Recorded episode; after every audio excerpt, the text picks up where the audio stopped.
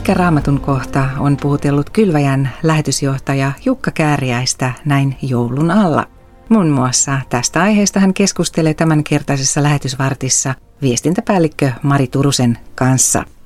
Jukka, minkälaisilla fiiliksillä sä katselet tässä jouluun? Joo, oikein hyvillä fiiliksillä, ja tässä on tehty paljon töitä, että hieman on väsynyt olo, ja kiva, että joulupyhät sitten mahdollistaa tällaisen ihan levon työstäkin.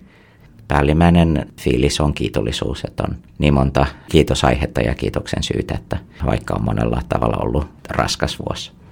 Sä oot viettänyt joulua hyvin monenlaisissa maisemissa eri puolilla ja, ja nyt viimeisimmät joulut täällä Suomessa. Onko sulla jotain sellaista, mitä ilman joulu ei tule?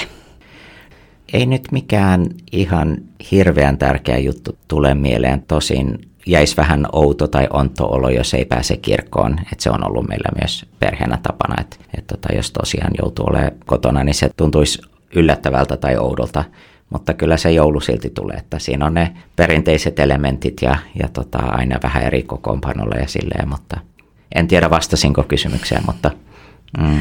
Tota, tuolla Areopakostapahtumassa kerroit aika hauskan tapauksen yhdestä lapsiperheen mm. joulukirkkoon lähdöstä, mikä, mikä oli selkeästi sulle isänä semmoinen pieni opetushetki, mm. jonka sun tytär tarjoili. Kerrotko Kyllä. vielä sen? Se oli musta hirveän mainio. Joo, me oltiin just saavuttu Taiwaniin kuukausi ennen joulua, että joulu siellä lähetyskentällä, ja oltiin lähdössä jouluaattona kirkkoon illalla, ja, ja tota, sitten siinä tuli sen verran häslinkiä, ja tällä niin kuin, piti nopeasti ponkasta, oltiin jo avattu joululahjat etukäteen aikaisemmin iltapäivällä, ja siinä oli vaippa kassia ja kaikkea, ja sitten meidän neljävuotias Jemina halusi myös ottaa hänen siis meidän seimi-asetelmasta Jeesus-vauvan mukaan kirkkoon, ja, ja jotenkin Laura tai minä jompikumpi sanottiin hänelle, että ei nyt, et jätä se nyt kotiin, että odottaa sua. Sitten hän tokasi oikein vihaisesti ja tarmokkaasti, että mä en kyllä lähde minnekään ilman Jeesusta. Meni syvälle ja syvään isän sydämeen, mutta myös kristittynä, näin se on. Aika ihana, ja kun se tulee niin kuin neljävuotiaan painokkuudella, että mm. mä en muuten lähde mihinkään ilman Jeesusta, niin toi on kyllä ihan huippu.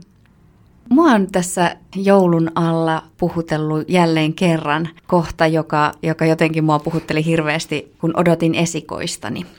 Silloin mun oli jotenkin hirveän helppo jotenkin saada kiinni niistä Marian fiiliksistä, että jotain suurta on nyt minulle tapahtumassa. Olen ehkä vähän hämmentynyt ja mitä kaikkea tästä niin kuin seuraa, ja elämä muuttuu nyt. Jotenkin se tarve päästä jakamaan se toisen naisen kanssa, niin tämä niin kuin mua puhuttelee Luukkaan ensimmäisessä luvussa, missä Marian on päästävä tapaamaan mm. Elisabetia ja, ja purkaa niitä fiiliksiä. Sitten jakaa se yhteinen ihme. Molemmat naiset olivat ihmeenomaisesti raskaana. Mm. Jotenkin se kauneus jotenkin tässä kohtaamisessa, ja, ja myös mulle se kertoo siitä, että Jumala ymmärtää, että meidän täytyy päästä jakamaan näitä elämämme ihmeitä ja iloja. Tässä valmistautumisen vaiheessa hänen piti päästä jakamaan, ja, ja se järjestyi ja oli, oli semmoinen ihminen, joka ymmärsi. Muutaman päivän kuluttua Maria lähti matkaan ja kiiruhti Juudean vuoreseudulla olevaan kaupunkiin. Hän meni Sakariaan taloon ja tervehti Elisabetia. Kun Elisabet kuuli Marian tervehdyksen, hypähti lapsi hänen kohdussaan ja hän täyttyi Pyhällä Hengellä.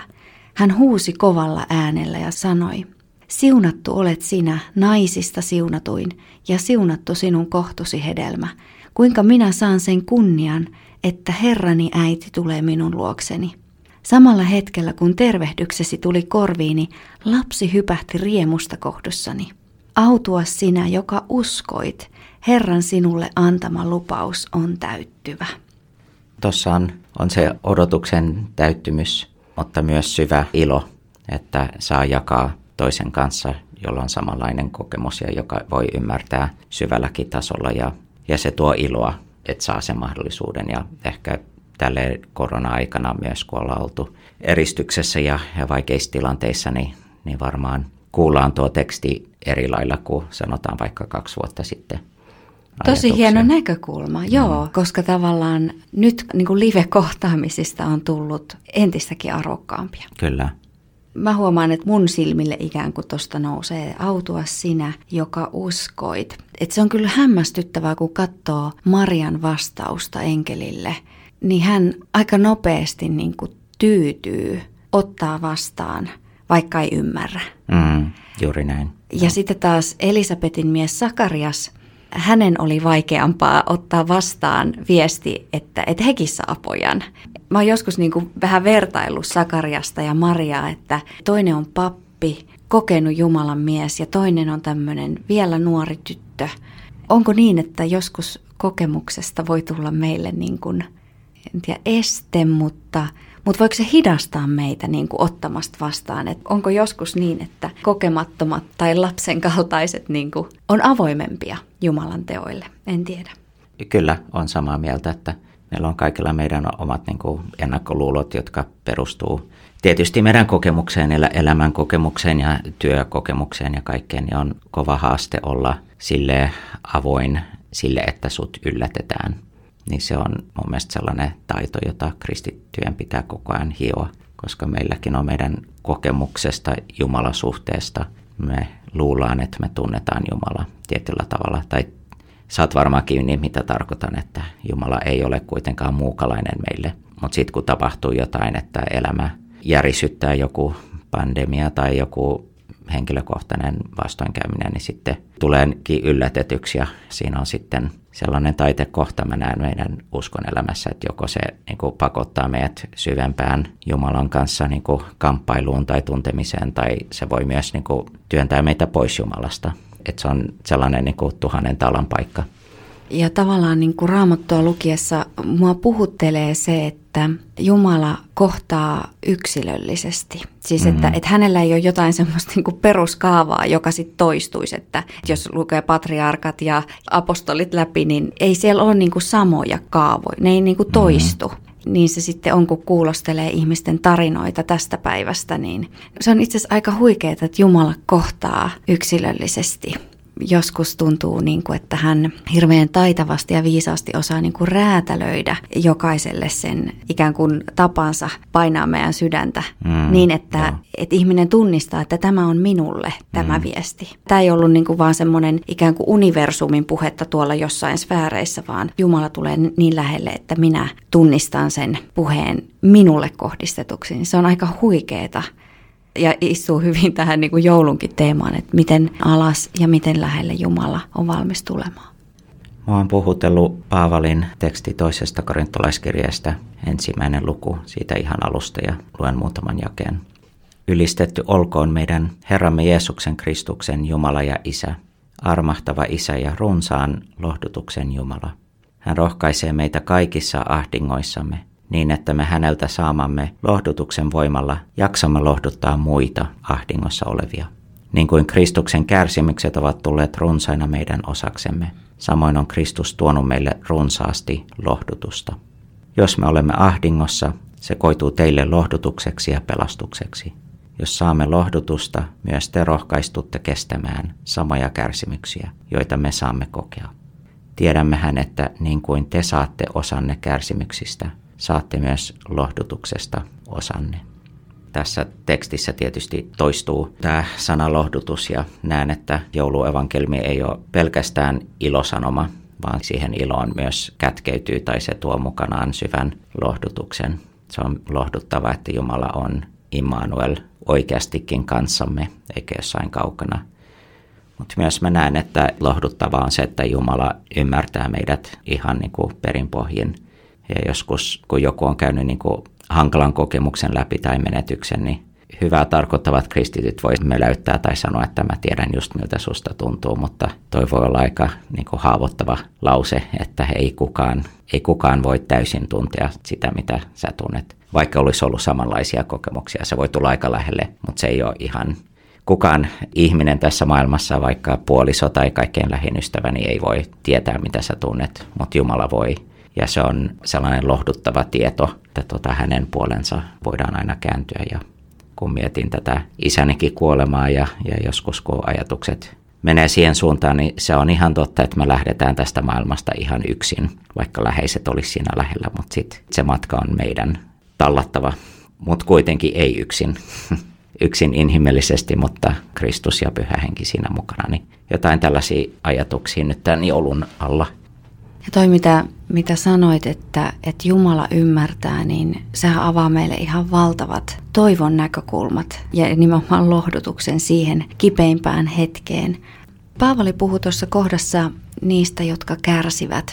Ketä sä ajattelet niin kuin tänä jouluna, nyt ehkä ajattelen niin kuin vähän globaalista näkökulmasta, niin ketkä on niitä meidän siskoja ja veljiä, jotka sun mieleen nousee, nyt kun Paavali kirjoittaa niistä, jotka kärsii, ja, ja kenen puolesta voitaisiin tässä kohta käydä rukoilemaan?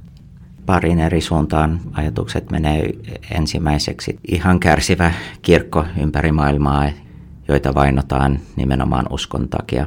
Kirkko on monissa paikoissa maailmalla ahtaalla, Itä-Aasiassa ja esimerkiksi Kiinassa ja paikoissa, jossa ei saa olla avoimesti kristitty, niin mietin heitä tässä, mutta sitten myös ihan niin kuin ihmisenä meidän pitäisi pystyä samaistumaan ja, ja olla tota empaattinen ja, ja myötätuntunen juuri niitä kohtaan, esimerkiksi pakolaisia, jotka on liikkeellä nyt tähän aikaan vuodesta, mutta siis maailmalla etelä, Euroopan eteläosassa ja, ja näin poispäin, niin olivat he sitten kristittyjä tai ei. Et siinä on mun mielestä niin kuin ne kaksi tasoa koko ajan, että, että Jumala kutsuu meitä rakastamaan ja auttamaan niitä, jotka on hädässä, mutta sitten tietyllä tavalla erityinen tai spesiaali hätä voi olla, kun sinua vainotaan uskon takia. Nämä kaksi ryhmää on, ne on erilaisia porukoita, mutta silti niissä on paljon samanlaista. Ja ikään kuin heissä voimme nähdä niin kuin kutsun itsellemme. Kyllä, juuri että, näin. Että, mm. että, että mihin Herra kutsuu, kun hän herättää meidät huomaamaan nämä mm. ihmisryhmät, mihin hän meitä kutsuu mm. siinä. Näin Kylväjän viestintäpäällikkö Mari Turunen ja lähetysjohtaja Jukka Kääriäinen. Ja nyt ennen Jukan loppurukousta toivotan sinulle oikein siunattua Vapahtajamme syntymäjuhlaa lähetysvartin tekijätiimin puolesta. Rakas Jumala, Isä, Poika ja Pyhä Henki, kiitos sinun rakkaudesta, sinun armostasi meitä kohtaan. Silloin kun olimme syntisiä emmekä etsineet sinua, niin sinä lähetit poikasi etsimään meitä ja pelastamaan meitä. Auta sen joulun ilosanoman riemastuttaa ja, ja virkistää meitä uudella tavalla tänä jouluna.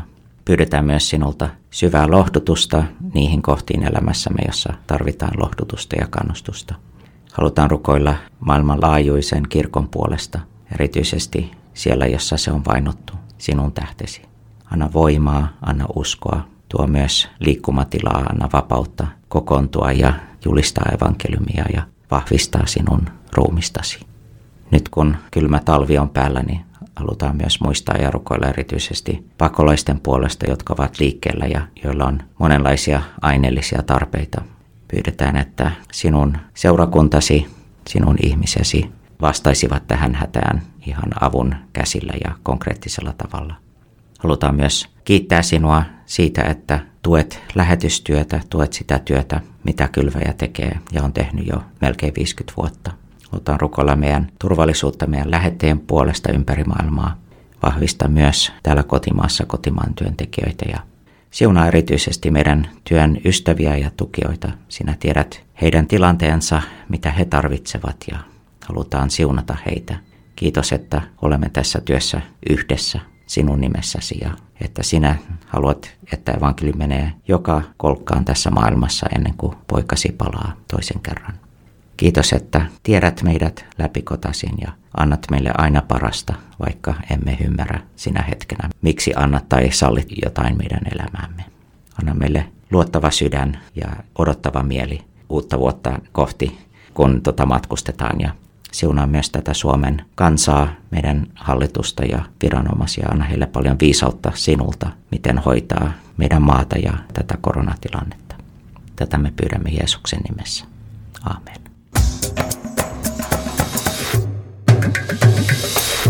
Kylväjä piste fi